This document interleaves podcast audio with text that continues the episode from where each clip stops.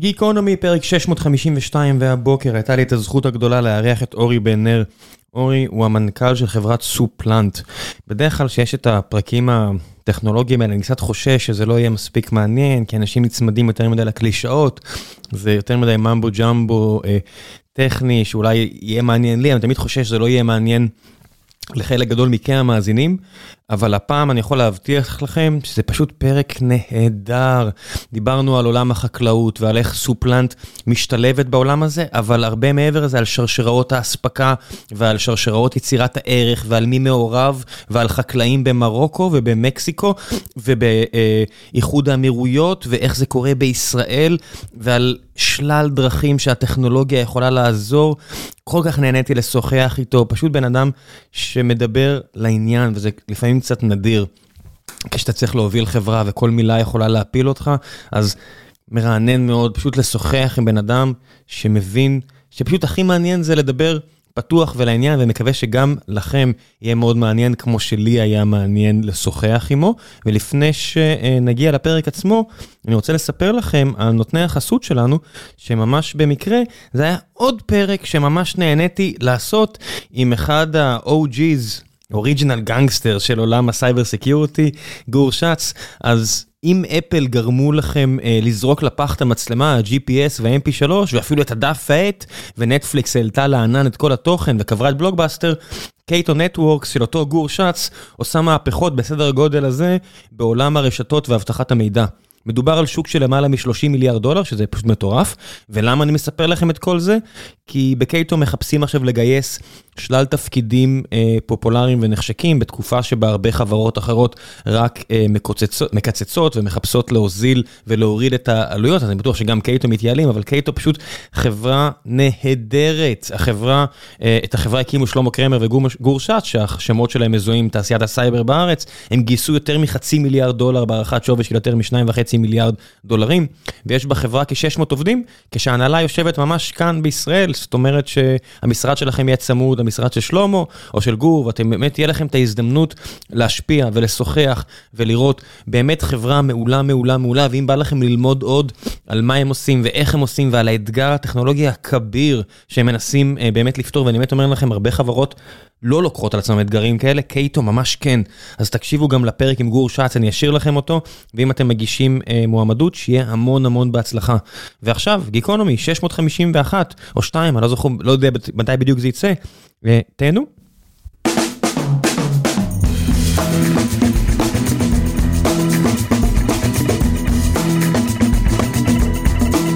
גיקונומי פרק 652, והבוקר יש לי את הזכות לארח את אורי בנר, אחד הפאונדרים והמנכ"ל של סופלנט. סופלנט. סופלנט. סופלנט. טוב, אתה יודע איך זה שבהתחלה כשבוחרים שמות אז רצים על האקסל ואומרים, הדומיין פנוי, לא פנוי, בוא נלך על זה. ואז אה, הרבה שנים צריך אה, להצדיק את ה... לגמרי, שחורק שיניים, בסוף מתרגלים. כן, אבל למרות שאצלכם באמת יש פלנט. חד משמעית יש פלנט, יש גם uh, סופלנט, אבל נגיע עוד לזה. מה זה הסו בפלנט? סופלנט זה, to supplant something זה להעצים, לחדש, להתחדש. ויש צמח. אה, ויש צמח, בול. רק חסר מים שם איפשהו ולגמרי אתם מכוסים, אה, לא צריך one pager, הכל בשם. ב rebranding הבא אה, נשקול גם להכניס שם איפשהו מים. אנחנו ויתרנו על העניין של ה rebranding הבא, אנחנו תמיד בתהליך rebranding, תמיד עובדים על זה, ומתישהו זה פשוט, אתה יודע, אשכרה יקרה, אתה יודע, אתה אומר, השם כבר לא מייצג, ודוקאים כאלה, אבל אתה יודע. יפה מאוד, יפה מאוד, נשמע לי כמו גישה מעניינת. כן, למה להיות discrete אם אפשר להיות continuous? ככה הרבה יותר קל לנהל את התהליך הזה. אה, מה אתם בעצם עושים? זאת אומרת, כיוון שאני יודע, זה כזה, אני אשאל כן, כן, בדיוק. אה, אנחנו אה, מדברים עם צמחים. ככה, מה שנקרא, the gist of it, אנחנו מדברים עם צמחים. עכשיו בוא נתחיל לצלול. מה צמחים צריכים? צמחים צריכים מים, שמש וקצת מינרלים. הופה, אה, קודם כל זה מפתיע כמה היצור הזה הרבה יותר מורכב ממה שאתה חושב. היה פה אה, ב-651 הפרקים הקודמים, היה פה כמה אנשים, כולל חבר'ה שהסבירו שאתה יודע, ב-DNA של חיטה יש בערך אה, פי 4 או פי 5 מבן אדם, אז כן, די מורכב. חד משמעית מורכב. תראה, בסוף אנחנו בעולמות של חיישנים צמחיים.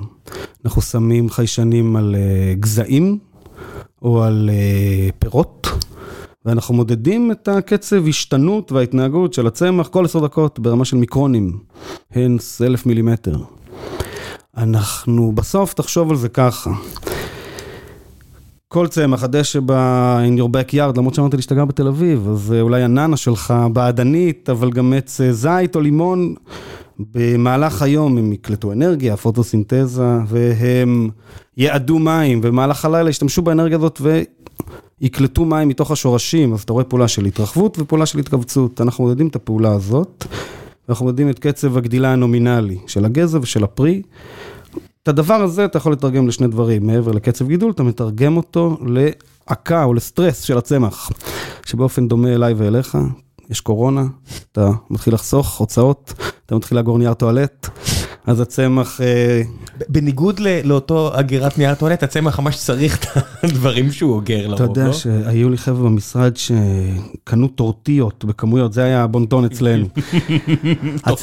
הצמח אה, בעיקר ישיל דברים, שאותנו זה מבאס, כי הוא ישיל את הפירות, והוא יצבור אה, לטובת דברים לעונה הבאה, לעונה שאחרי, אז ככל שאתה יודע להקטין לו את רמת הסטרס במאבק עיקש לאורך העונה, ככה אתה מגדיל יבולים, פחות או יותר מה שנקרא. עד כמה, זה היה פה לא מזמן, אה, ממש לפני אה, חודש ומשהו, חנן אלקיים, שהביזנס שלו זה לעשות את מה שאתה אומר שאתם עושים, פשוט הוא עושה את זה very low, low אה, tech נקרא לזה, עם מגדלי קפה במרכז אמריקה. ורק על הדברים הכי פשוטים, תביא להם קצת טפטפות מחצרים, בום, הגדיל את התוצרים בפי שתיים.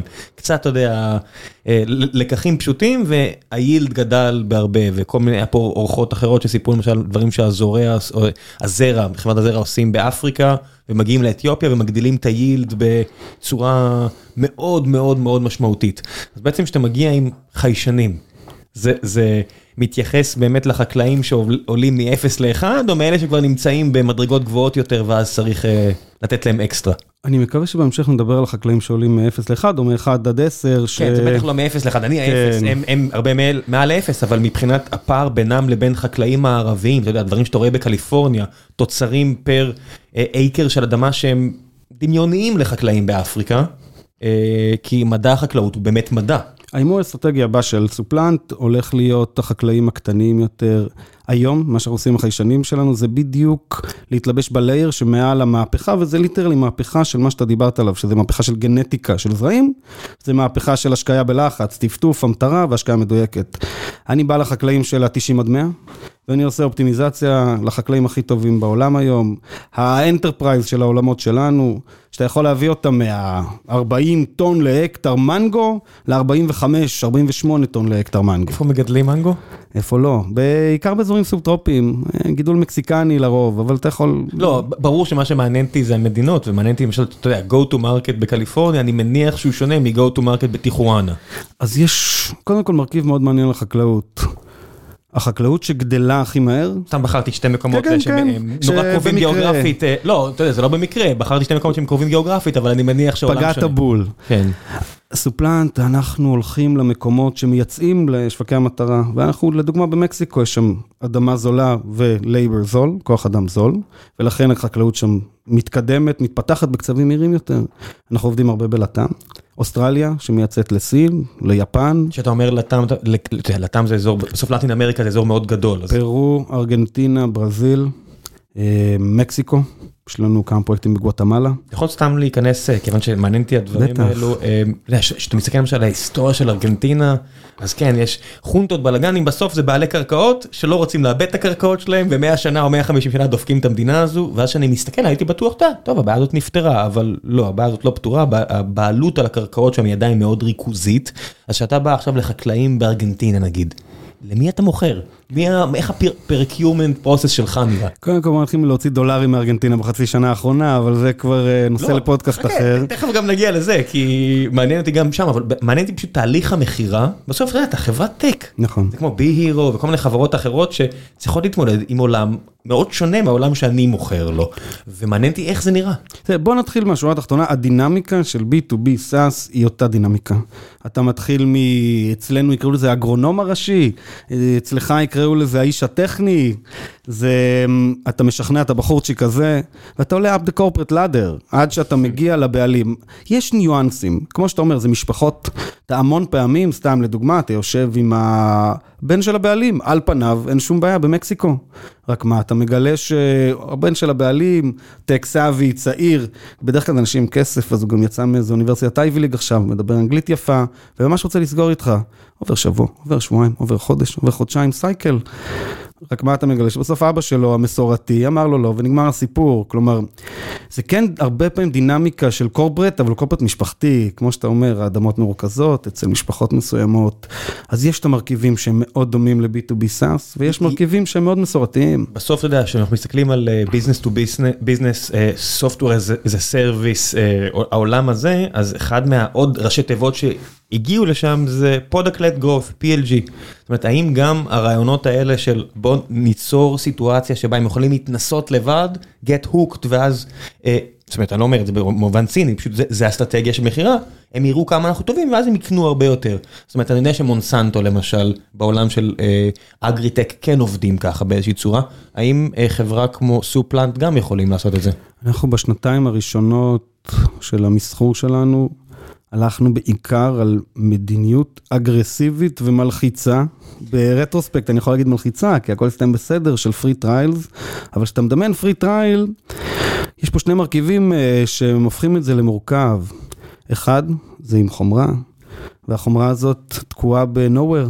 זה רכב שנוסע עם מתקין שמתקין כמה ימים, כל תקלה עולה לך יותר מהחומרה עצמה, כי אתה צריך לנסוע כמה מאות קילומטרים. כן, וזה לא חומרה באיזה חדר נקי, זו חומרה בשדה. בשדה. זו חומרה שמי שמתקין אותה, אה, זה לא בהכרח הבן אדם הכי מיומן בעולם, זו, זה, זו חומרה ש... לא בטוח שיש אפילו התלכדות אינטרסים בינך לבין האנשים שעובדים, זה קצת, אתה יודע, בצבא שהיינו, אה, חיפשנו מטענים עם כלבים, אז הגשש הדרוזי הבדואי לא בהכרח בעדך. בדיוק, בדיוק. המרכיב אבל יותר מעניין הוא שה-time to value שהלקוח רואה, זה עונה.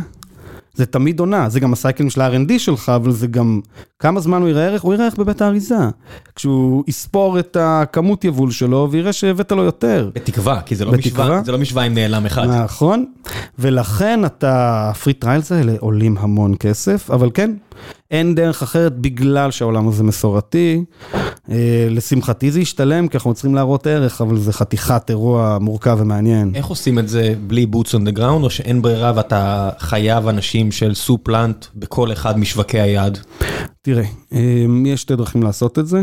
אה, בשווקים הגדולים שלנו יש לנו חברות בנות, עם עובדים, עד הרגע שבו אתה מגיע לחלק הטכני, שזה אפשר להשיג קונטרקטורים, אבל אנשי מכירות, אנשי התמיכה, אגרונומיה, on the ground. שותפים, ככל שאתה מצליח למצוא שותפים עם uh, alignment of interest חזק וגדול, אז זאת הדרך השנייה, אבל אתה חייב boots on the ground. ריסלרים שיש להם אה, התלכדות אינטרסים מלאה.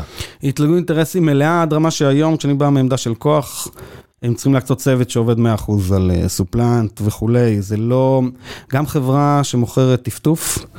כל ה-value chain שלה בנוי על בן אדם שמתוגמל למכור מטר טפטוף, מטר פלסטיק, at the end of the day. אני מכיר כמה כאלה. כן. בדיוק.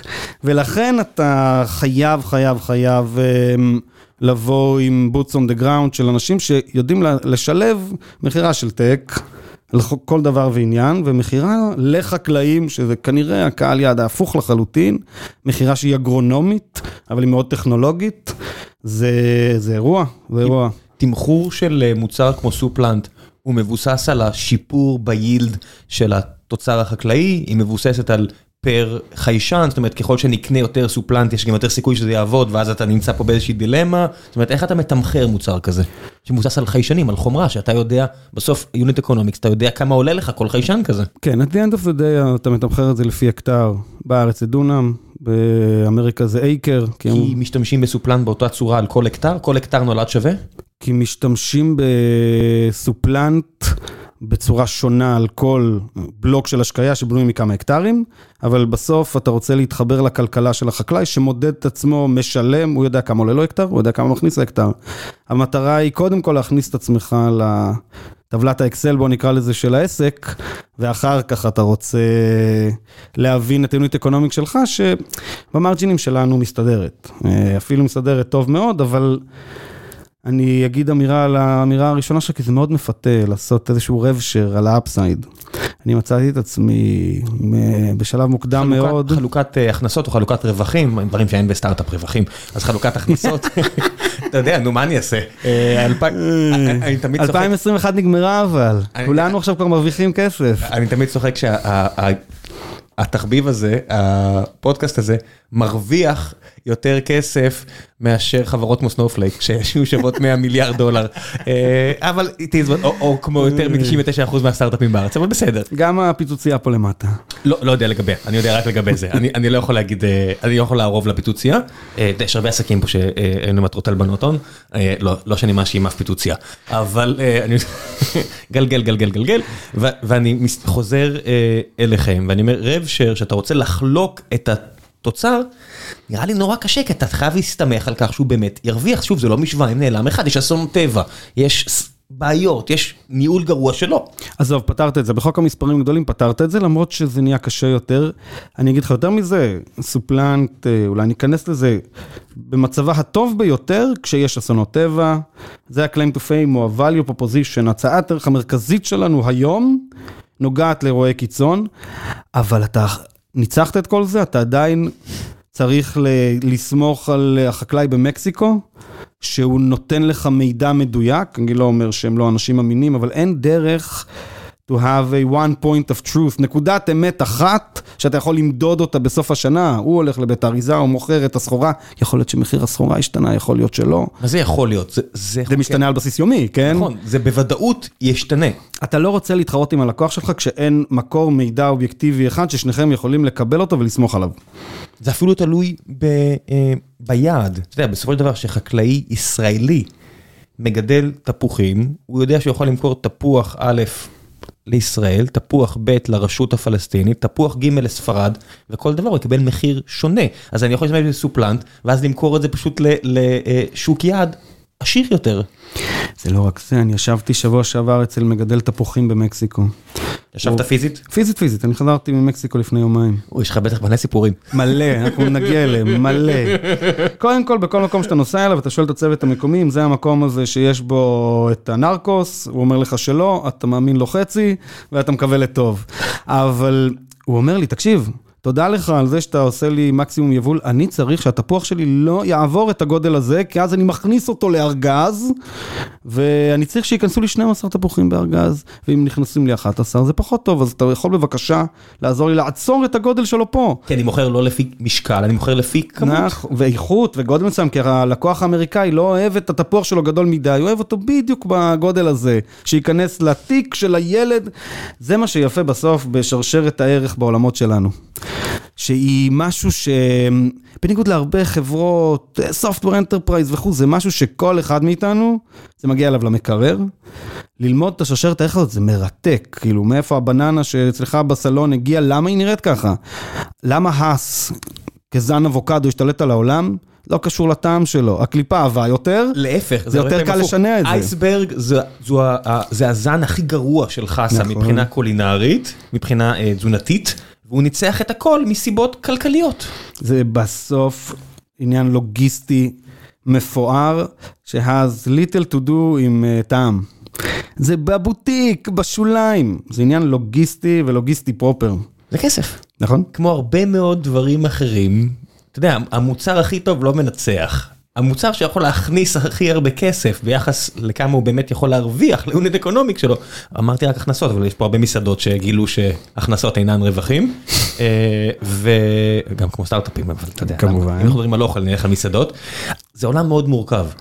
איך מתחילים? כשאתה נכנסת, קיבלת מהדירקטוריון את ההצעה כל כך אה, מפתה של, יש לנו מלא בעיות, רוצה לנסות להציל אותה, רוצה לנסות לתקן, איך מתחילים בכלל? אתה יודע שגם יש בעיות בתוך חברה, כי כל חברה יש בעיות, ואלוהים יודע שלכל חברה יש המון בעיות, ואז גם יש לך את כל הבעיות של העולם הבאמת מלוכלך הזה שבו אתה נכנס, לא מלוכלך, אה, מלוכלך פשוט מסובך, אוקיי, מורכב.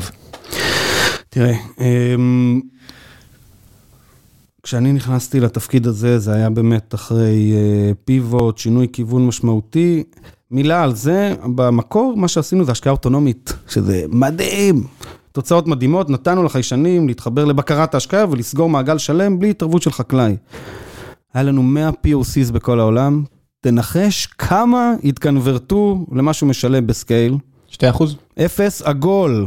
עגול. 100 proof of concept, ממש. 100 חקלאים ברחבי העולם שאמרו זה נשמע לי אחלה, בוא תנסה. כולם אמרו זה מדהים, זה מראה לי תוצאות מדהימות, אין מצב שבסקייל אני נותן לך לשלוט בעצמך על המים, או שאחד אמר לי, תקשיב, בנית רכב אוטונומי מדהים, אני לא הולך לשים את הילד שלי בראשון. ואז אתה מבין שיש לך פה עניין, אתה נכנס לכיסא, הדבר הראשון שאתה עושה זה אתה אומר, אוקיי, מה שאני צריך, הדבר היחיד שאין לי, בעולם מסורתי יותר מכל העולמות, זה הוכחה בשטח. זה חקלאי שיראה שהשכן שלו מצליח, זה חקלאי שיראה את זה על בסקייל קטן ויגדל איתי, ואז אתה אומר, אוקיי. case study, תכירו, נכון. את מנואל, מנואל נכון. יותר עשיר בזכותי. שלום מנואל. אבל אספניול, בכל מקרה, אה, בא אליך, אתה בא לבורד, אתה אומר, תקשיבו, אנחנו הולכים להתקין עכשיו אה, XYZ POCs בחינם, עם מוצר, אחרי שאתה מסיים לשנות אותו ואתה אומר, אני אתן את הערך שאני נותן באוטונומי, רק לא, באופן מפתיע. זה יותר קשה ממה שאתה חושב. כלומר, היכולת לייצר משטר השקעה שבוע קדימה, לעומת מערכת שפותחת וסוגרת בזמן אמת הברזים, זה חתיכת כאב ראש טכנולוגי. אבל אחרי שהוא נפטר, אתה אומר, אוקיי, אני אצטרך את ה-X מיליוני דולרים שלי עכשיו, בלי שאנחנו נראה שנתיים דולר, בשביל להתחיל לפרוס את הדבר הזה בעולם. ואתה יוצא לדרך, אתה מוצא את השותפים הנכונים, ואז אתה מגייס את העובד הראשון בשוק. עצור, שותפים נכונים. מה זה שותפים בעולם הזה? זה ריסלרים, זה מתקינים, זה אה, להתלבש על חברות שבמילא כבר מוכרות, אני יכול לדמיין, זאת אומרת אם אני עכשיו במקום שלך, אני מנתח את ה-value chain הזה, אני רואה כל כך הרבה נקודות שבהן אני יכול להיכנס ולהגיד הנה השותף. מה אני עושה, מה אני קונה, build buy. איך, איך אתה עושה את הבחירות האלה? ה-go to הטבעי והטריוויאלי הראשון שלנו, שהוא היה לא נכון ב retrospect, היה חברות ההשקיה. זה ה layer האחרון, בקרת ההשקיה וההשקעה, זה ה layer האחרון לפני שהם ירצו לשים אותך, כבר הגעת לשם, כבר יש לך install base, כבר יש לך קשר עם המגדלים, אתה יודע מי המגדלים הטובים, הם סומכים עליך, לך תמכור להם את המוצר הזה ותיקח את חלקך בעוגה. יותר מדי אה, חברות שיש להם מנגנונים שלא מתגמלים אה, או לא יודעים למכור טכנולוגיה. השותף הבא, השני, זה חברות עצומות. חברות מאוד גדולות, שיש להם אינטרסים אחרים עם המוצר שלך, אבל בסוף זה מסתכם בלמכור להם עוד שק דשן. יותר הצלחה, יש להם יותר כוח ויש להם יותר רצון. בסוף, בסוף, בסוף, השותפים הטובים ביותר שאנחנו מצאנו, הם, הם בכלל לא קשורים לשרשרת הערך הטריוויאלית הזאת, אלא זה חקלאים או חקלאים מאוד מאוד גדולים. חברות שעושות אופסט מאוד גדול לסחורה חקלאית. זה פחות או יותר העולמות. לא ג'ון דיר, תחשוב על... דוגמה שכל אחד מכיר. יש דשן, יש השקיה, יש אדמה, יש בעלי חיים זה נורא ישן, אם זה לא נורא ישן אז זה, זה, זה מוצרים, אתה יודע, יש לי את הספרים הקטנים האלה לילד של כל המכוניות, כלי רכב האפשריים לאדמה חקלאית, יש איזה 200 כאלו, ג'ון דיר מייצרים מלא דברים, אז מי? מי מבין כל אלה? אני אתן לך דוגמה במרוקו, שעכשיו נכנסנו למרוקו, זה שוק החקלאי שמהחמש, עם קצב הגדילה הכי גדול בעולם. בסוף מדובר על חברת החזקות מאוד גדולה של משפחת המלוכה. מפתיע. שהיא חלק מתהליך השקעה של עשרות מיליארדי דולרים שהמדינה עושה שם, שעכשיו הגיע השלב ללמד את החקלאי המרוקאי להשתמש או לנצל את החצי מיליון הקטר טפטוף שהותקנו שם בעשור האחרון. כשאתה מגיע למקום כמו מרוקו, מרוקו זה חקלאים של 1 עד 10 או 10 עד 100? מרוקו זה חקלאים, יש שם כמה מאות חקלאים של 5,000 עד 10,000 הקטר. כלומר, חקלאי ענק. תחשוב שמה, שיש שמה... תהליך מואץ של מדינה שגדלה מ-160 אלף הקטר, חקלאי. מושקה בטפטוף, הקטר, בדונם, בדונמים זה יהיה 1.6 מיליון דונם מושקה בטפטוף, ל-700 אלף או ל-7 מיליון הקטר מושקה בעשר שנים. זה תהליך שבכל מדינה אחרת היה לוקח 40-50 שנה. עכשיו, בשלב הזה, מי תופס את הנפח המרכזי? חברות גדולות שיכולות לבצע את ההשקעות האלה. שזה חברות פיננסיות? זה שילוב של חקלאים בינוניים הגדולים שהתמנפו על האירוע הזה, שהם עשרות שנים במשחק, עד חברות מסחריות, חברות החזקה, שמנצלות, או שמפתחות את הביזנס שלהם גם לאזורי החקלאות.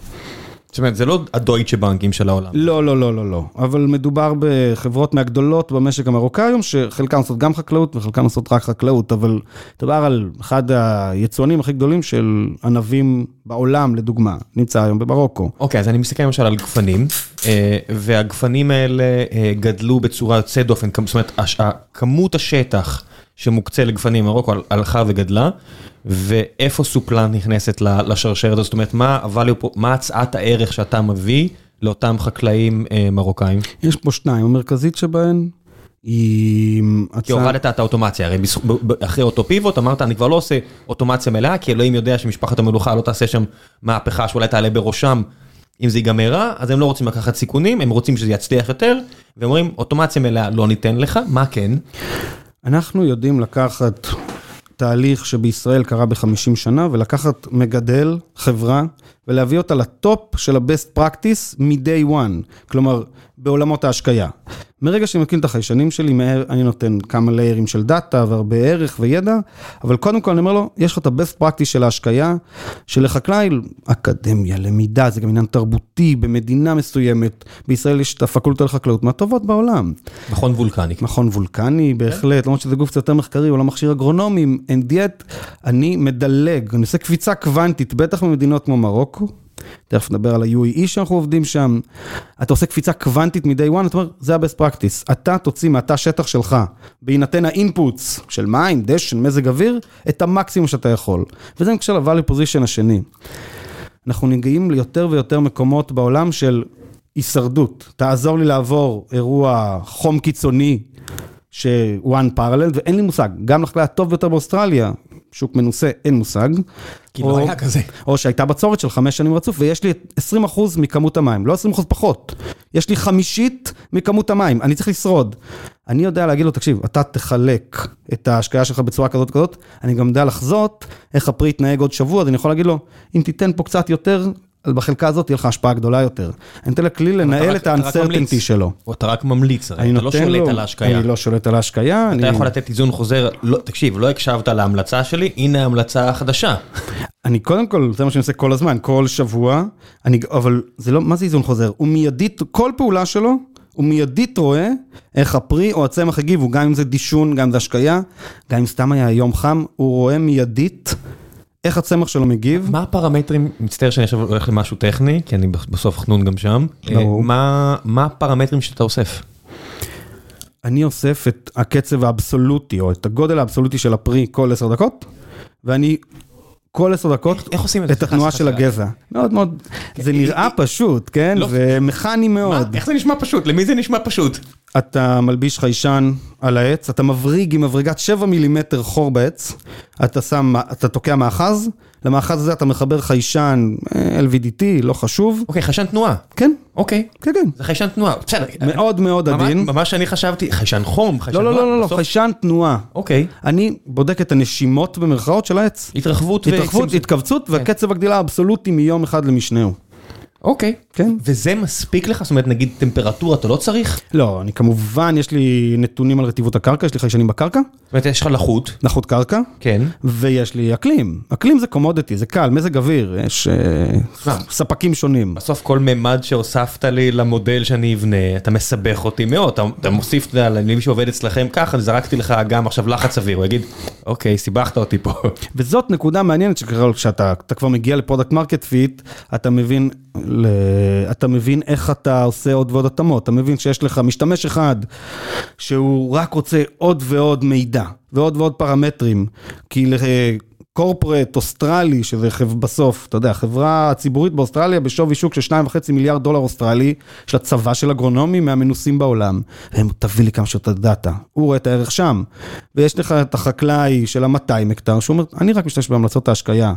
אתה חייב לאזן בין סוגי המשתמשים האלה ואיזה ערך כל אחד מוצא. המידע הוא און פרם, הוא אצלהם או שהוא מגיע מהענן אצלכם? לא, לא, זה מידע שמגיע מהענן אצלנו, אה, כמובן. כן, אני פשוט חושב באיזה שלב אני פשוט אומר, נגמר, שלי. זאת אומרת, כי בסוף אתה צריך להסתמך על מערכות חוק במדינות שהן הרבה פעמים פחות מסורת דמוקרטית מאשר המקומות שאני מוכר אליהן, או בכלל לא. אה, ואז השאלה כמה באמת זה אצלך וכמה זה אצלהם. החיישן אצלהם. החיישן אצלהם, המידע שייך להם. אמ, זה ברור, והמידע הוא גם, אין לי שום יכולת אה, לפרסם אותו, לעשות בו שימושים. ברור שאינטרנלי, למודלים וכולי, אבל זה ברור, וכל מקום יש לו את הניואנסים שלו, ועובדים עם ה...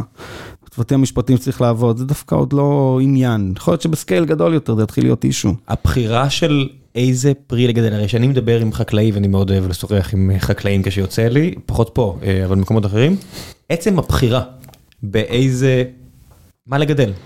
זו בחירה שהיא כל כך חשובה בעולם החקלאות, אתה יכול לעזור גם בזה? או שלא כל כך? זה לא ממש התחום, אני חייב להגיד, אנחנו בעולמות שבהם הבחירה הזאת פחות רלוונטית. לפני שנחזור לפרק המעולה הזה, אני רוצה לספר לכם שוב שנותני החסות שלנו זו חברת קייטו נטוורקס. קייטו גייסה יותר מחצי מיליארד דולר בהערכת שווי של יותר משניים וחצי מיליארד דולרים, והם מנסים לפתור בעיה טכנולוגית כבירה בעולם רשתות התקשורת. אם מעניין אתכם עוד לשמוע על הבעיה הזו שגור שץ והחבר'ה שלו בחברה מנסים לפתור, אני מזמין אתכם להאזין לפרק עם גור שץ. בגיקונומי שהקלטתי עמו, היה שם איזה שהם בעיות הקלטה, אבל הפרק עצמו היה כל כך מעניין, ואני מקווה שתאזינו לו, כשתראו עד כמה הבעיה ועולם התוכן של קייטו באמת מעניינים, ואם זה מעניין אתכם, אולי כדאי שתיכנסו ל-katonetworks.com careers ותראו אם יש שם משרה פנויה שיכולה להתאים לכם. אז שיהיה המון המון בהצלחה אם אתם באמת עושים את זה.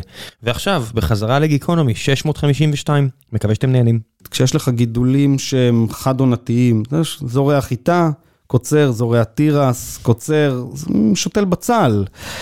אנחנו מתמחים בעולמות של עצים, שיחים, או כל דבר שלא זז ולוקח לו כמה עונות to mature. מה עושים בשיח כשאתה צריך לדחוף פנימה? אתה מוצא את הגבעול המתאים להניח עליו את החיישן שלך.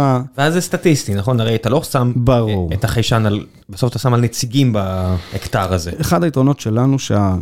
ההחלטה האלגוריתמית שנלקחת לא נלקחת על ידי נקודת מדידה, גם בתוך אובייקטיבית, גם בתוך עץ, פרי אחד שונה ממשנהו, עץ אחד שונה מהעץ שלידו. חוק המספרים הגדולים אבל זה מתאזן. באופן מפתיע, אה, כולם מתנהגים בצורה מאוד מאוד דומה. מבחינת קצב ההשתנות או קצב הגידול בקורלציה של מזג אוויר, מים בקרקע וכולי, ולכן נקודת ההחלטה היא סטטיסטית. בסוף הם כולם נחשפים לאותו אותה כמות של שמש כמעט, זאת אומרת גם אם מישהו יש לו טיפת צל והוא ימות, בסדר, סטטיסטית, הסתברותית, רובם מקבלים את אותם תנאים וזה אותם זרים, אז לא מפתיע שזה יהיה מאוד דומה. נכון. יש נקודה אחת, אה, ממשק חשובה, והיא מבחינת ההנדסה, הנקודה, וזה הדיזיין של ההשקיה. ברז של השקיה אחד, אתה לא יכול להפעיל אותו בשני משטרים שונים. והמים, מערכת ההולכה של המים היא גם מערכת ההולכה של ההזנה הצמחית, של הדשנים, ולכן אתה לא תשים יותר ממערכת או שניים למצע ביניהם על בלוק השקיה. כי נקודת ההחלטה בסוף היא אותה, אתה לא יכול לשנות אותה, ולכן זה די קל להבין בסוף כמה מערכות אתה שם על כל בלוק של השקיה.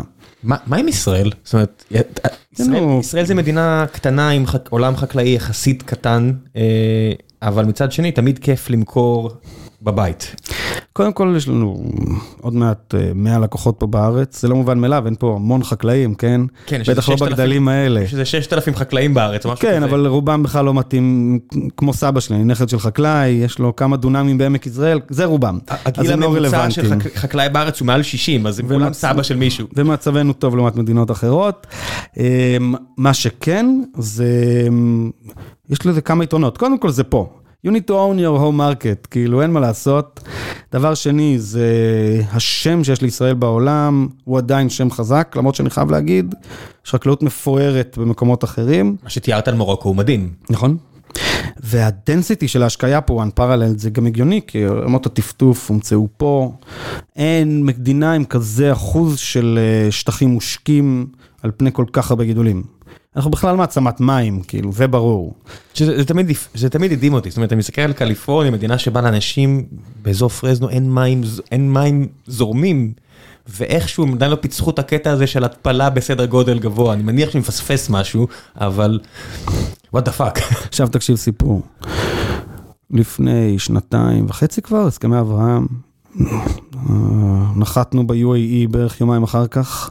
אתם באמת מאלה שרק אחרי הסכמי אברהם זה קרה? אני, ממש, ממש, נכון? תמיד יש את האלה שכן, תראה, לא, לא, ממש אחרי הסכמי אברהם. כל, כל בן אדם שאני מכיר שעבד בערב הסעודית אפילו, שעדיין אין לנו הסכמים, או, או אה, באמת ה-UAE, זאת אומרת איחוד האמירויות, או מדינות כאלה, משום מה הם היו שם הרבה לפני, ורק אחרי הסכמים, אה, אני רוצה להגיד לכם שאנחנו כבר עשר שנים עובדים שם.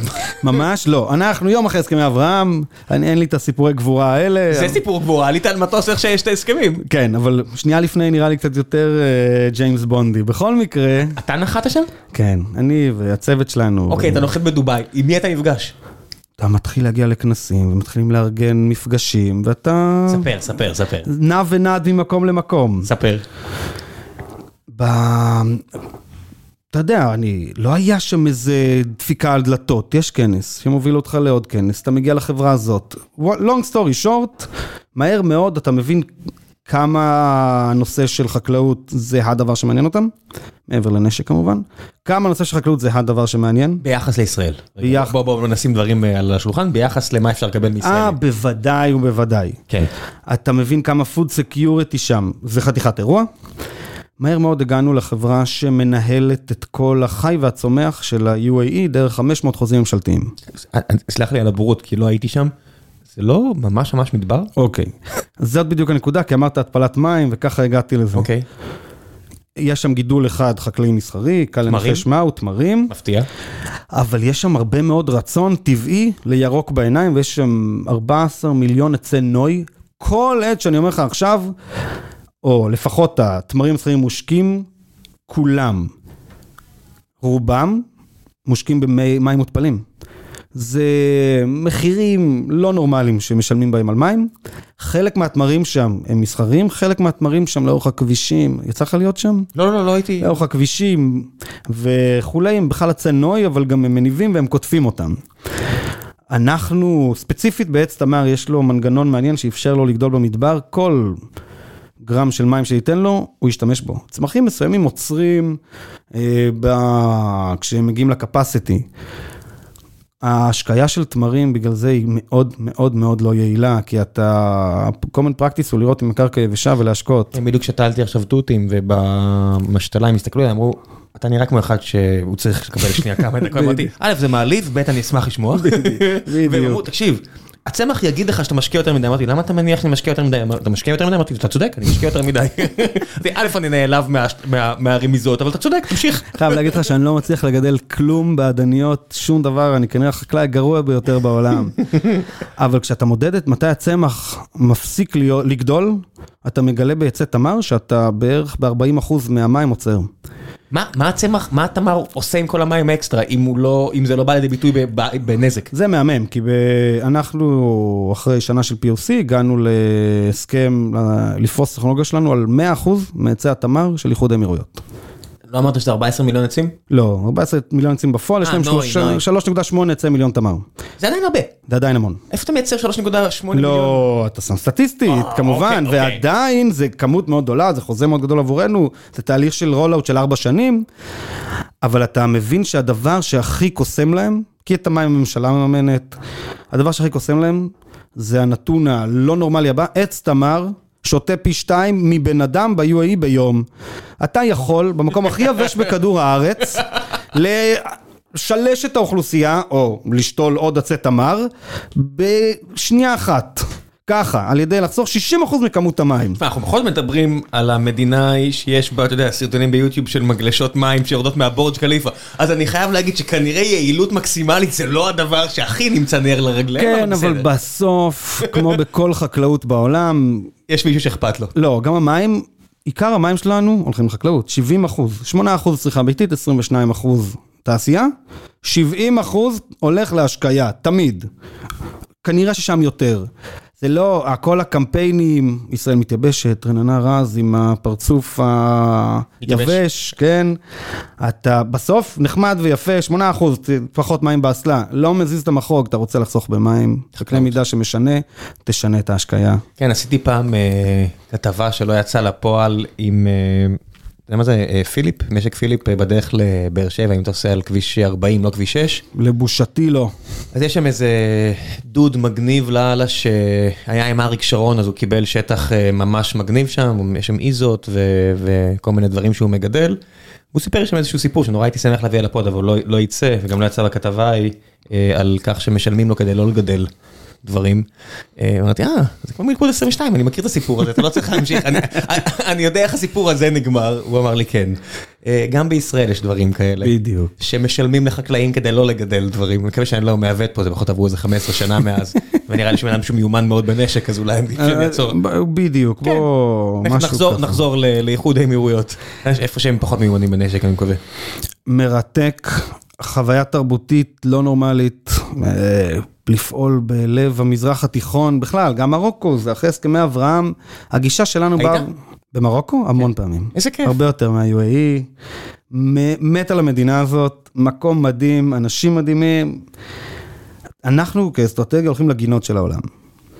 הגינות של העולם המערבי, בוא נגיד ככה. המקומות שמייצאים הכי הרבה לאירופה, לארה"ב וכולי. זה כתפיסה מביא אותך למקומות שיש סיפורים מכאן ועד הודעה חדשה. יש בעיות עם מכס? זאת אומרת, אוקיי, סגרת עכשיו עסקה עם אה, חקלאים מרוקאים. בסוף אתה צריך להביא הרבה חומרה למדינה הזאת באונייה, אני מניח, אה, האמת שזה זה מטוס. יש בעיות עם המכס? בכל מדינה שאתה נכנס, אני מניח שבכל חומרה יש בעיות. המשלוח לא, הראשון... לא כולם מוכרים דברים למרוקו ולמדינות אה, מוסלמיות, אתה יודע. במשלוח הראשון היה תקוע שלושה חודשים. אוקיי, אז כן, יש בעיות כן, עם כן. המכס.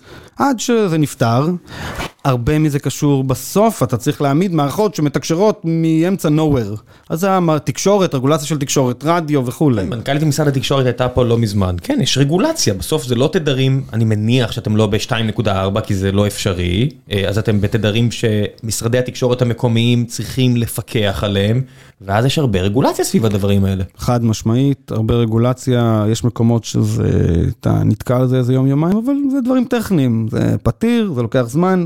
כל מקום חדש שאתה נכנס אליו, זה לא עכשיו איזה soft launch אה, של איזה מוצר שהוא light touch, קליל, אה, משיק איזה אפליקציה, זה אירוע כבד. זה אירוע שלוקח זמן, שצריך סבלנות, צריך להבין, ופה גם השותפים המקומיים הם must, בטח בצעדים הראשונים שאתה לוקח, אין לך ברירה. כשאתה מגיע למקומות כאלה, זה משנה איך אתה מתלבש אפילו? זאת אומרת, אתה, כשאתה מגיע אתה צריך לדבר עם חקלאים, אתה יודע, זה קצת אה, כמו לפני 15 שנה, שהייתי אה, בבית של אקסל שפרינגר במינכן, אה, אתה מגיע, אני- מסתכל כזה, אני מסתכל ימינה שמאלה, אני אומר, אני לא לבוש בהתאם. זה אני מרגיש כמו חקלאי, ואז אני אומר, אתה יכול להגיע בדיוק הפוך, אתה אומר, אני מרגיש כמו הסוץ שבטח הם שונאים. אני אעשה סיפור צד, ואז אני אחזור. זה הפודקאסט, אני לא שמת לב, זה רק כן, סיפור כן. לצד, כן. אני לפני ארבע שנים הלכתי לדבר ב- באו"ם בארצות הברית, בניו יורק, וגם נפגשתי עם איזה משקיעים שרציתי שייכנסו. מפה לשם אני מגיע עם חליפה. רק קיץ, אוגוסט, לחות מטורפת, מזיע כמו חזיר. חתנתי בניו יורק ביולי, כמות הזיעה שהזעתי. שם, כמו מסע כומתה. אוי ואבוי, עולה למשרדים שלהם, אה, מתכונן לפגוש, איזה VC כזה, פוגש שני חבר'ה יהודים עם שורטס, כפכפים, והמשפט הראשון שאומרים לי לפני שאומרים אה, ברוך הבא נעים מאוד, וואו, זו פעם ראשונה שישראלים הם, אנחנו דרסט ליד ישראלים, ואני כזה, תודה לכם, שלום ולהתראות, לא השקיעו בחברה וטוב מאוד שכך.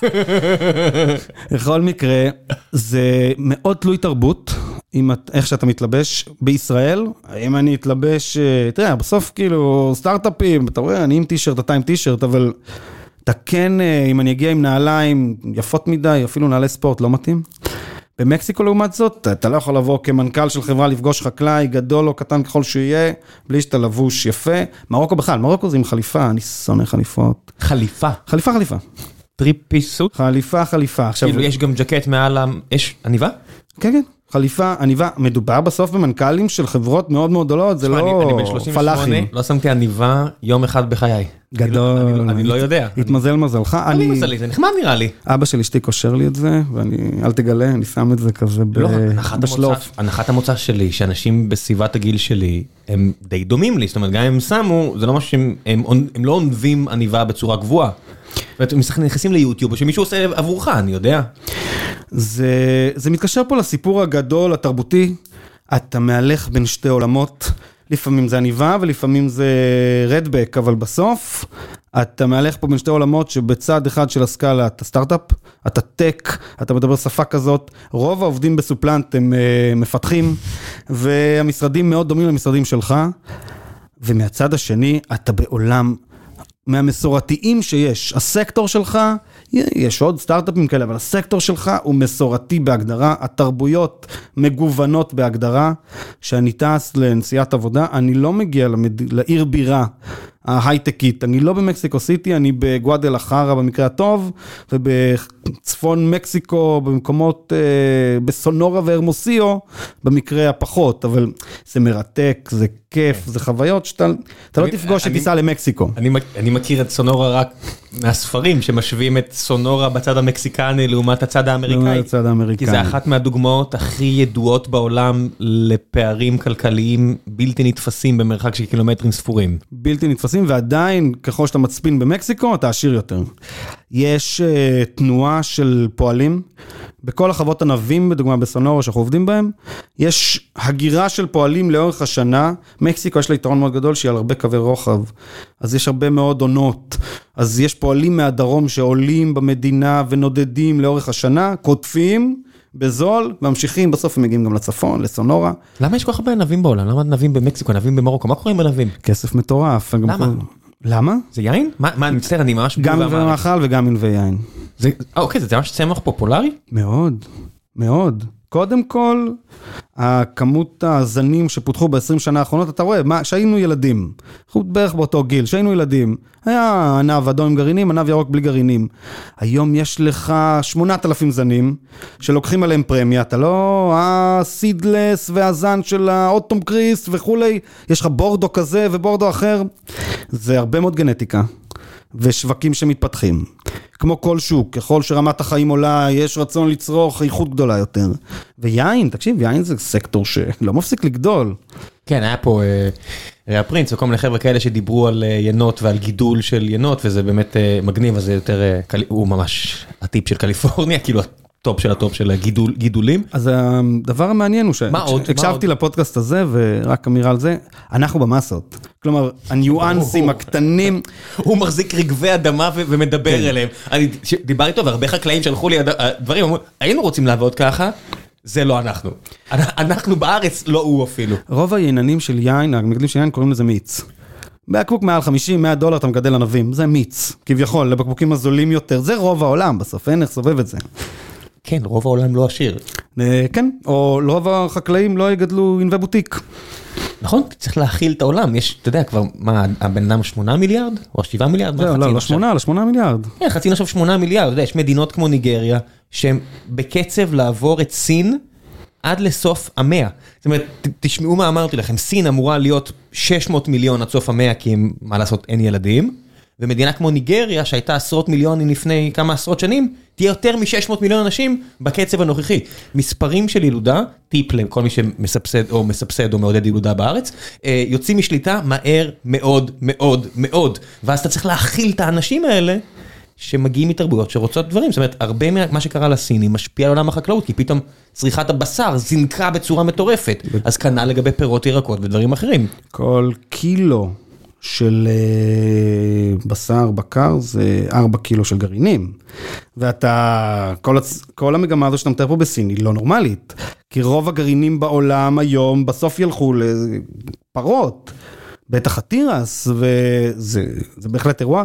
המגמות היותר מלחיצות הן שתיים. האקלים מפריע לנו. אה, הוא לא רק מתחמם, יש מקומות שהוא פשוט נהיה פרוע. תראה, זה, אני ארשה לעצמי להשתמש במדיום ולחפור טיפה, אבל בסוף, צמח, בניגוד אליי ואליך, לא עובד עם גוגל קלנדר, עם 365 יום בשנה. הוא עובד עם ימי מעלה. הוא זז מיום אחד למשנהו על ידי איזשהו אזור של טמפרטורות שהוא אופטימלי עבורו. מעל, מתחת הוא יתעכב פשוט, אז אתה רואה שלבים. שפנולוגים, או שלבים בגידול שיש פרקטיס מסוים, שחקלאי יש לו דרך אחת לזהות אותם. אה, זה קורה באמצע מרץ, עד שזה קורה בתחילת ינואר. אנחנו מאוד מאוד אה, לוקחים את הכיוונים האלה של להגיד לו, לא, תקשיב, זה עכשיו, אבל אתה כן רואה שהאקלים מתחיל לייצר נזקים, שנה שעברה, או לפני שנתיים זה הולך ב-300 מיליארד דולר. רק הנזקים שקשורים למזג אוויר על חקלאות. תחשבו על דברים הכי פשוטים, דובדבנים, הם צריכים ימי קרה. ימי קור? ימי קור, יש בגולן ויש בגוש עציון. אין עוד מקומות שמתאימים. מקרוב מאוד לא יהיה לא פה ולא פה, כי לא יהיה, תסתכלו, אנחנו עכשיו דצמבר, אני באתי, אתה רואה, מסתכל עליי עם טישרט קצר, באתי לעבודה ככה, אנחנו 13 בדצמבר.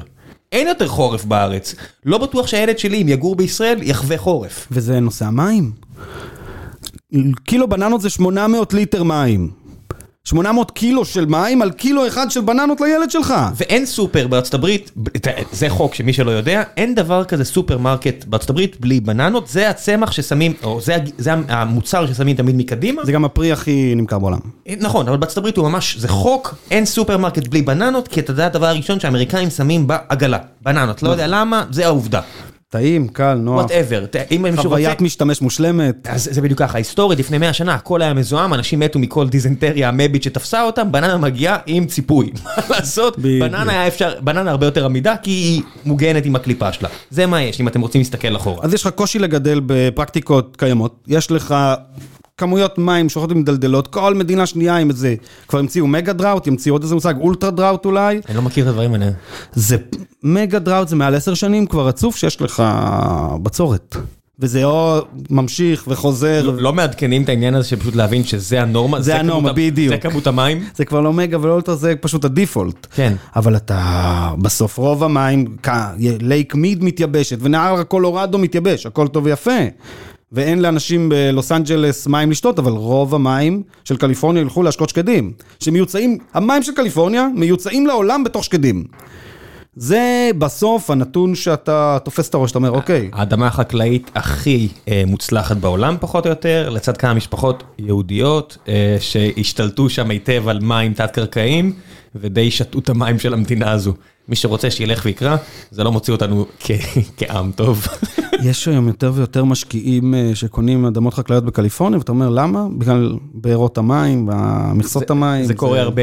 ככל שאני נכנס לרבטול הזה, ואני כועס על עצמי שאני לא עושה משהו שיותר קשור לעיסוק שלי, אבל אין מה לעשות, זה מעניין אותי, אני תמיד אומר, טוב, ברור לי איך זה הולך להיגמר, אני לא רואה שום דבר זולת אה, כורים אטומיים שיתפילו מים, כי מים, התפלת מים זה חשמל, אה, בצורה שהיא סקלבילית, אין שום דבר, זה לא יאמן כמה אני מדבר עם אנשים ומוכרים לי לוקשים, סליחה, אנשים שדיברו פה, או איך נפתור את הבעיה, אני אומר, אוכלוסיית העולם גדלה ככה, העולם מתחמם, בני אדם, לא בני אדם, זה לא משנה, זו עובדה, זה כבר קרה, זהו, שום דבר זולת. אה, אנרגיה אטומית והתפלה לא יציל אותנו. התפלה חד משמעית. לא, התפלה זה בסדר, אבל צריך אנרגיה לזה, חד משמעית. סין ניסתה כולם מאשימים את הסינים בזיהום, וזה באמת נכון, אבל גם סינים לא טיפשים, הם מבינים שהדבר הזה פיח והכל הוא בעייתי. הם ניסו לגמול את עצמם מפחם, וזה הוביל ל rolling blackouts מטורפים בסין, כי על הדרך הם גם מחרימים את אוסטרליה, כי אוסטרליה משחקת עם צוללות, אה, עם בריטניה וצרפת וארצות הברית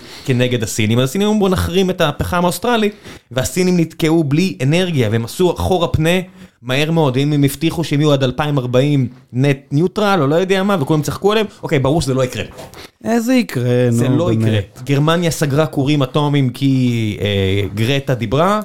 טעות, טעות, תחזרו אחורה. ועכשיו באס ספוגרים את המפעל שלהם כי הם לא יכולים לייצר יותר בגרמניה, שזה מהחברות הגדולות ביותר בגרמניה, כי אין מספיק אנרגיה, אין גז. פלוס, פוטין פלש למדינה כן, הכי פוריה פחות או יותר בעולם, וזה אבן דומינו שאנחנו לא מעריכים עד כמה היא קשורה לכך, בסוף כשלא היה חיטה, כי אנשים עשו ספקולציה במחיר חיטה, המשטר במצרים נפל. מי שלא חושב שדברים מתחברים, אחד ועוד אחד ועוד אחד, זה לא יוצא שלוש, זה יוצא עשרים ומשהו.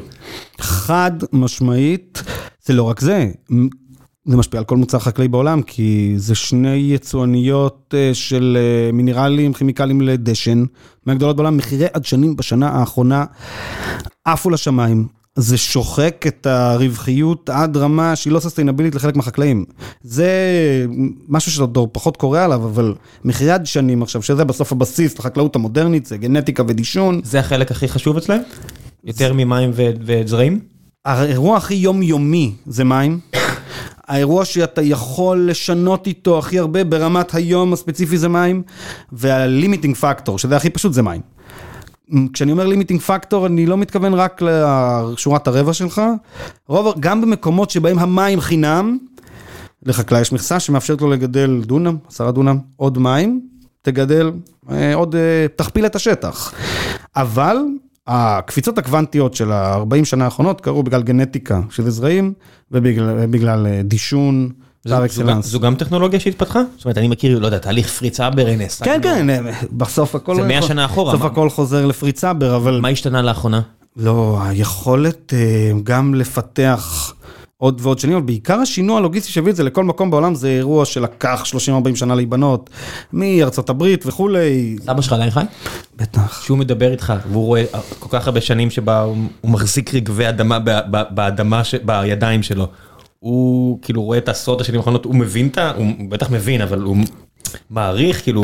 הוא לא רק מבין, זה מרתק אותו. זה, הוא חופר על זה, הוא מתעמק בזה, הוא מעמיק בזה. תראה, הוא... הוא היה חקלאי סקרן שכביכול במונחים הקטנים האלה של עמק יזרעאל, החקלאים האלה פורצי דרך, הם, החקלאי הישראלי גם הקטן ביותר בניגוד למקומות אחרים בעולם, התנסה בטכנולוגיות, חקר, בדק, למד, אז זה א', וב', אה, אתה יודע, בסוף אה, המפגש הזה מרתק, כאילו... הוא מגיע למשרדים שלכם בעפולה? הוא הגיע כמה פעמים, בוודאי. הוא בן 91 היום, זה כבר לא כזה פשוט, אבל הוא עד גיל 87 אה, היה חקלאי פעיל, סגר את המשק כבר ארבע שנים. כשהיה לו קצת קשה לסחוב את הדליים, את הזה, עבודה פיזית, אבל א', זה מעריך חיים לדעתי. אני חושב שדי בטוח. הוא הזדקן בארבע שנים האחרונות, טפו טפו יותר מאשר בכל 87 שלפני. א', סטטיסטית זה, זה ככה, כי אין מה לעשות, כי, כי אתה יודע, כי it is what it is, אבל בסוף... אה, עבודה פיזית עושה את שלה. כל דבר. כל דבר מעבר ללשבת ולבהות, זה כאילו זה עדיף על הכל. יש לי תמונה שבדודה שלחה לי לפני איזה חודשיים, הייתה לנו איזה כתבה במעריב על מוצר חדש שהוצאנו, שמה שלי פרינט בסוף. הוא יושב בשולחן אוכל שלו, קורא את זה, זה, פיתחתי את זה, שמתי את זה בגדול במשרד, זו תמונה מהממת, זה כאילו נורא יפה, אז כן, הוא מאוד מתעניין, מאוד uh, מלומד, אין ספק. מה מגדלים בעמק יזרעאל? הכל. תראה, כפר יהושע, המושב שאני בא ממנו זה בעיקר בקר, שזה פחות רומנטי. כן, אני, החבר'ה שלי מהצוות בצבא זה מזרע וכאלה, אז הם מגדלים גם, מה שאוכל את ה... כן, בדיוק. המון, המון גידולי שדה, אבטיחים, בצל, יש אבל גם היום כרם. תיקון עולם, פתחו שם חממה בכפר יהושע, זה אפילו מריחואנה, אני יכול להגיד שמגדלים היום בעמק יזרעאל. אה, תמיד, אתה יודע, במקסיקו, מריחואנה זה סתם הקטע של ה-The white man שהוא רצה לעשות קנאביס, מה קרה לך? אנחנו המדינה שבה... בדיוק. פרופסור משולם וכל החבר'ה האלה. תשמע, אבל בהקשר של אה, חקלאים כמו של סבא שלי, אנחנו... אני, יש לי, מעבר למקום הרומנטי, אני בתפיסה אסטרטגית כבר שלוש-ארבע שנים מאוד מאוד ברורה שהצמיחה של העולם, שלנו והצורך, יהיה לרדת ב-value chain. בוא נגיד ככה, עם רוב המתחרים שלי מחפשים לעלות לחברות כמו פפסיקו וסטארבקס, אני מחפש את ה cluster של החצי מיליארד או 98% מהחקלאים בעולם, שהם SMBs בהגדרה, עסקים קטנים, בגנוניים, שמגדלים כמה דונמים עד כמה מאות דונמים, אמ, ולמצוא להם פתרון שהוא סוסטיינבילי במחיר שלו, שהוא מאפשר להם לעשות מיטיגציה למשבר האקלים ולקבל איזשהו סוג של best practice, בלי להתקין חיישנים, בלי עכשיו לעבור את כל הטררם היקר הזה. אנחנו פיתחנו טכנולוגיה שמאפשרת לנו לנצל את אין סוף המודלים של ההשקיה שאנחנו חושבים עליהם. כל יום המערכת שלי, אה, בעשרות זנים, מקבלת לתוכה עשרות אלפי אירועי השקיה, כל הזמן.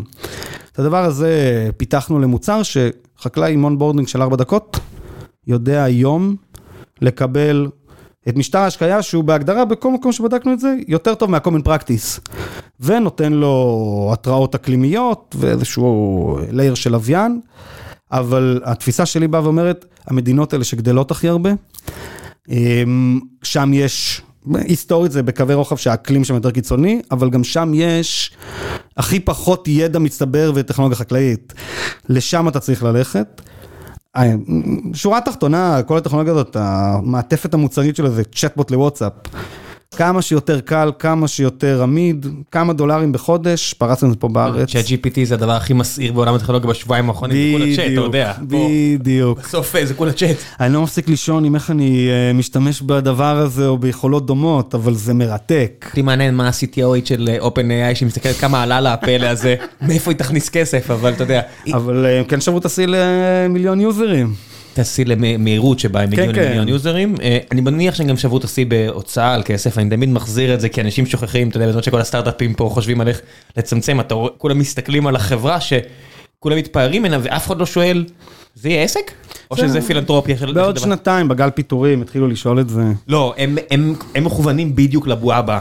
הם יהיו בדיוק החברה שתגיע ל-100 מיליארד אה, שווי, ואני אגיד שהפודקאסט הזה מרוויח יותר מהם. אבל זה שורף לי כל כך הרבה שעות, זה פשוט מדהים. כי, זה- כי זה... זה mind blowing, אין אין מה זה להגיד. נקודה סינגולרית מרגיש קצת. אני לא יודע אם הנקודה הסינגולרית שבה אנחנו נמצאים לא ה-15 שנה האחרונות, שבה אתה אומר על סבא שלך, אם הוא יכול לזכור איך זה היה. בדיוק אם, אה, אה, אשתי אמרה משהו על אמא שלי, אמא שלי עברה איזה פרוצדורה רפואית, ואשתי הייתה איתה, והיא אמרה, וואי, כמה דברים היא עברה. חברים שלה ניסו לחטוף מטוס כדי לעלות ארצה, והכל, ומה קרה, ואני אומר, תחשבי מה את עברת בעשור האחרון. אנחנו נגיד לילד שלנו שהיה טלפון חוגה, מה טלפון חוגה? תחשבי שאפילו הסמארטפון הראשון, שאני עשיתי פה לא מזמן אה, נוסטלגיה עם הבן אדם שפיתח את הגרסאות הראשונות של אנדרואיד. וזה באמת הרגיש לי נוסטלגיה. וזה הוא יושב פה בחדר. כן. כן, זה לא יאומן. כמות ה... מצד שני, אני שמח על הילדות שלנו.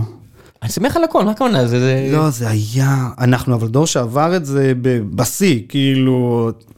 אנחנו חיים את זה, embodying את הדבר הזה. את ה... הגוף שלנו עוד לא מוכוון לזה אפילו. זה זה לא יאומן. זה כמו שנגיד שהילד שלי בטח ישמח שהוא לא חי בהולוגרמה כמו הילד שלו, אני יודע מה. כנראה, כנראה, בדיוק. כל אחד וה, והנוסטלגיה שלו. אה, כן, ברור, כי אנחנו לא מכירים, לא גדלתי בשום תקופה אחרת, אני לא יודע על שום דבר אחר, אז אני כן. שמח ב, במה שהיה.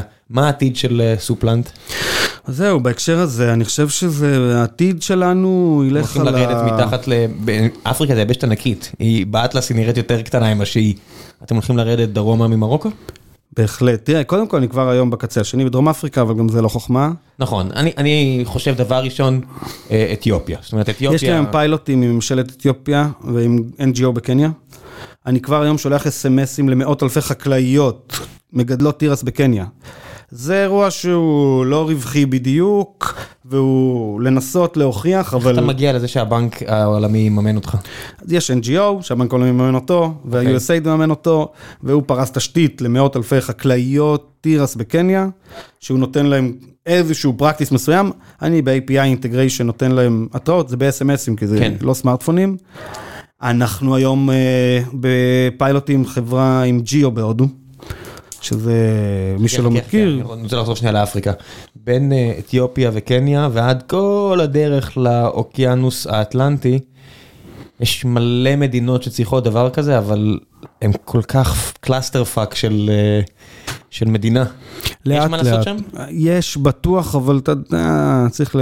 נורא, להתמקד, to keep your eye on the ball. כן. כל מקום שכוח וגנר של הרוסי נמצא, אני מניח שזה לא, שזה כלל אצבע עדיף לא להיות שם. חד משמעית. אני לא נחתתי בקניה ואתיופיה, אתיופיה, טוב, לאחרונה כן, לא, כרגע אבל... במלחמה. כן, זה- כן. זה שמדברים על אוקראינה כי זה אנשים לבנים, כן. זה בסדר, גם באתיופיה יש מלחמה. עוזי דן יגיע עוד מעט לדבר על זה. אבל ה-750 אלף חקלאים קטנים שיש במקסיקו זה אירוע לא שונה בהרבה. ברזיל. כמובן, למרות ששם חקלאות היא מתועסת גדולה, כבדה מאוד, היסטורית, זה... באמת? זה, זה כן. שונה מאוד מהתרבות הפרואנית, אה, מקסיקנית, ארגנטינאית? באופן יחסי, יש שם הרבה פחות חקלאים קטנים. יש שם את החקלאים הגדולים ביותר בעולם בהגדרה, כן? זה שטחים ענקיים, אה, תירס, סויה, זה מפלצות. כן, בברזיל עשינו רק קפה. הבנתי. כן, כן, ברור. ומה קורה עם אסיה שהיא לא הודו? איך, איך נכנסים לתרבות ישראל, UAE, אבל כן, לא... ישראל שהיא לא הודו. בדיוק. ולא- אה, אסיה אמיתית, כאילו. תראה, סין זה חתיכת אירוע בערך חקלאים קטנים, אבל... סין- מורכבות סין הזאת. מפחיד מאלף ואחת סיבות. כרגע. אמ, יפן, יש הרבה מאוד חקלאים קטנים. אתה יודע מה הגיל הממוצע של חקלאי ביפן? 60 כמו בארץ. מעל 80. אני לא צוחק. אני לא צוחק. אני... היינו שם, אני ואשתי, אה, לפני לא מעט שנים, אבל הסתובבנו גם בשטחים חקלאיים, כי אתה יודע, אתה רוצה קצת לצאת מטוקיה, לראות את אנשים אמיתיים נקרא לזה, וזה לא יאמן איך אתה עובר מהמאה ה-22 למאה ה-19 תוך שנייה. ממש, תוך ממש. שנייה, אתה רואה אנשים, אתה אומר, אתה שתית היום, כאילו, אנחנו נמצא היום, יש ריח של אלכוהול, לא בסדר, הבנתי מה קורה פה, ו- ומטורף כמה שבסוף חקלאות זה מחזיר אותך ל... או וייטנאם, אתה הולך בשדות אורז, לא נגמרים, של אנשים מפעם. בכל מקום. יש מקומות שאתה אתה, אתה נוחת ואתה במאה ה-19 by default, אבל בכל מקום אחר אתה נוחת בעיר בירה מודרנית, המשרדים של חברה מקומית היא בעיר בירה מודרנית, אפילו באוסטרליה, אתה, המשרדים במלבורן, ואתה נוסע שעתיים, מקווה לא לדרוס קנגרו בדרך, ואתה מגיע ל... אתה יודע. גדי, כמה היית באוויר בתקופה הזאתי? אני טס המון, השיא שלי בלי לטוס בקורונה היה שבעה, שמונה חודשים, טסנו גם בקורונה. וואו, אני לא... וזה טיסות טיסות, זה אוסטרליה, זה מקסיקו, זה... מרוקו זה פינוק בהקשר הזה, זה טיסה. וואו, לא מקנא, אני מודה שאני לא מקנא. 31 שעות עכשיו להגיע מדור טו דור מהמלון בגואדל אחרה לבית שלי. זה היה ממש לפני יומיים. זה לא קל. זה לא קל, בשום צורה, ילדים בבית, לא קל, אבל אה, אתה יודע. ברור שזה הדבר הראשון שאני חושב כן, עליו, זה כן, כן. זה נורא קשה, אבל... It is what it is. אה, ה-CRO שלנו לא מרשה לי להגיד את זה, כי זה נהיה מה שאנחנו שמים פה על הדגל, הוא אמר אולי צריך דגל אחר. אולי אתה צודק. אז הוא לא מרשה לי פה אה, להגיד את זה, אבל הוא בסיאטל עכשיו, אז אני לא... אז אני. פחות אתחשב בו. אה, טוב, שלב אחרון של הפרק, המלצות, כל מה שבא לך, אין לי רגולציה. מי אה, לעבוד בסופלנד אם אתם מחפשים ליד משהו טוב ששמעת, קראת, כי אתה מרגיש לי 10% מהחיים שלך אה, בעשרת אלפים רגל. אמ, קורה הרבה. אמ, ה-World Ahead של האקונומיסט השנה של 2023 היה מרתק. מאוד מאוד מאוד ממליץ אה, לקרוא ספציפית את האזורים של העולם המתפתח. הפרק שהם עשו עכשיו ספציפית על אפריקה יהפוך לכם את הראש על... אתה דיברת על זה קצת, על גידול האוכלוסייה, שניגריה תהפוך בתוך 20 שנה למדינה השנייה הכי גדולה, אחר כך הראשונה הכי גדולה. זה הכל- עניין של קצבים, בסוף אה, העולם יכול להשתנות, ומה שנקרא ניגריה היום יכול להיות עשר מדינות עוד מעט, אבל בקצב הנוכחי, סין תהיה 600 מיליון עד סוף המאה וניגריה תעבור אותה. חד משמעית. והודו תהיה המדינה הכי מאוכלסת, זה בטוח, אין ספק. אמ, כל דבר שאני יכול, אני חקרתי בצורה קיצונית את שרשרת האספקה של המזון בעולם מחברות הגנטיקה והזרעים ועד שזה מגיע לך לצלחת, מאוד מאוד מומלץ, אין לי פה איזה משהו ספציפי, אבל זה, זה עולם שבו אתה מבין מה מגיע לך לצלחת, איך ומאיפה, זה פצצה. אני אמליץ על ספר שהמלצתי עליו בעבר, אבל אני חושב שאני אעשה את זה שוב, זה נקרא אה, The World in a Grain של אה, וינס בייזר, אני חושב. זה ספר על חול. אה, אני לא ידעתי כמה חול זה דבר חשוב בעולם המודרני, וכמה, גם אם... מטורף. שאנחנו חושבים שיש לנו הרבה חול, יש חול ויש חול, בגלל שיש המון סוגים של חול, ותמיד כשאני צוחק על זה שכל הבתים בתל אביב זה בעצם חול, כל הבתים בכל העולם, אה, מלבד ארצות הברית עם עץ, אני לא יודע איפה, זה הכל זה חול. הדשן בעולם הטבעי זה חול. הכל, והוא מספר שם כל כך הרבה, יש שם פרקים, יש שם לצערי גם פרק על אה, שודדי חול אה, בשתי מדינות בעולם, ישראל והודו. אנחנו לא יוצאים שם הכי טוב, אבל זה מה יש. מי שלא יודע, שוד חול זה חלק מה, מה, מהקטע. או, או על סינגפור, שיש חרם עליה, כי היא קנתה מלא חול כדי להתרחב, ועכשיו יש חרם עליה, לא מוכרים לה, כי היא שתתה את כל החול וצריך חול, או על, על איחוד האמירויות שמייבא מלא חול, למרות שהם fucking במדבר, כדי לבנות האיים המלאכותיים שלהם, כי צריך חול מנהרות ולא חול סתם מהמדבר, כי חול מהמדבר הוא חלק מדי, וספר מרתק, מרתק, מרתק על משהו ש... מדהים. איך אמרת שקוראים לו? אני ארשום את זה פה. The World in a Grain, יש גם אה, אודיו, יש גם audiobook וגם אה, ב- בטקסט, אם אתם מעדיפים ואתם טסים ואתם נרדמים אם אתם שומעים כמוני. אה, ממש, אני עכשיו. אה, שומע באודיבל את אה, The Silk Road של אה, פיטר פרנקופן. זה לא יאומן, כן. שמעת על- קראת את זה? קרא- קראתי, כן. כמה כבר המליצו על זה פה? לא, לא, לא, עדיין לא. אני זה, התחבר לי פשוט מאוד. לאזורים שאנחנו נמצאים בהם עכשיו, לתהליכים שאנחנו מתכנסים פנימה, פתאום מאוסטרליה אתה מגיע לשכונה פה. זה דרך אגב, זה לא הסילקורד שבו קונים יצואנית, או את הבן אדם שמביא אותה, לא הסילקורד ההוא. דרך המשי ההיא. כן, הסילקורד אתה אומר. כמה האזור הזה היה מרכזי בהיסטוריה של העולם, שהמודרנית שמסופרת אה, כנראה בצד השני בעיניים סיניות, אבל בעיניים מערביות בהגדרה, וכמה האזור הזה הוא מרכזי בצורה שאני לבושתי לא ידעתי. הסהר הפורה, כן. עכשיו, אתה יודע, הסהר הפורה, אתה יודע שזה The Cradle of Civilization, אבל באיזה רמה זה היה, זה לא הפתיע אותי מאוד, מרתק. מהכתב הראשון לביוט החיטה, ל... האימפריות המרכזיות הראשונות. כן, בסוף כשאנשים חושבים על קרתגו, שכמעט הכניעה את רומא, היא בגדול הכניעה את רומא, פשוט רומא אמרה אנחנו לא נשחק לפי החוקים ולא נכנעים, למרות שאנחנו אמורים להיכנע, וזה קטע מגניב, לא לשחק לפי החוקים, הם יצאו מיפו. ממש, ממש. זה ממש חבר'ה שאמרו פה, מחירי הדיור ביפו על הפנים, אנחנו עוברים לטוניס, see you bitches. מה שנקרא עד היום. כן, כן, כן, כן, עד היום. אלפיים שנה של בועת נדל"ן. כן, כן, ממש ככה, והם אשכרה, החבר'ה מקרתגו זה יפואים, וגם הם לא תמיד היו יפואים, כי זה חבר'ה שהיו פלישתים, פולשים מן הים, שהם בכלל הגיעו כנראה מדרום אירופה, איפה שהם בייתו סוסים בפעם הראשונה, ואתה יודע, אתה חושב, אה, אינדיאנים, הנה הם על סוס. לא, זה בכלל אוקראיני הדבר הזה. ואתה רואה את התנועה, ואז אתה אומר לעצמך, שאנשים אומרים, אתה מנכס תרבותית, מנכס מה? שום דבר לא קבוע, הכל זז. הכל, והסוסים בכלל לא היו באמריקה עד קולומבוס. כן, הם, הם, זה דבר, אתה יודע, בייתו סוסים באוקראינה. ואז האדם הלבן הביא את זה לשם, ותוך שנייה... תפסו את זה, בום. ה Native American הבינו איזה קטע זה. והיום המודל של ה Native American על הסוס הוא בכלל משהו שקשה לערער עליו.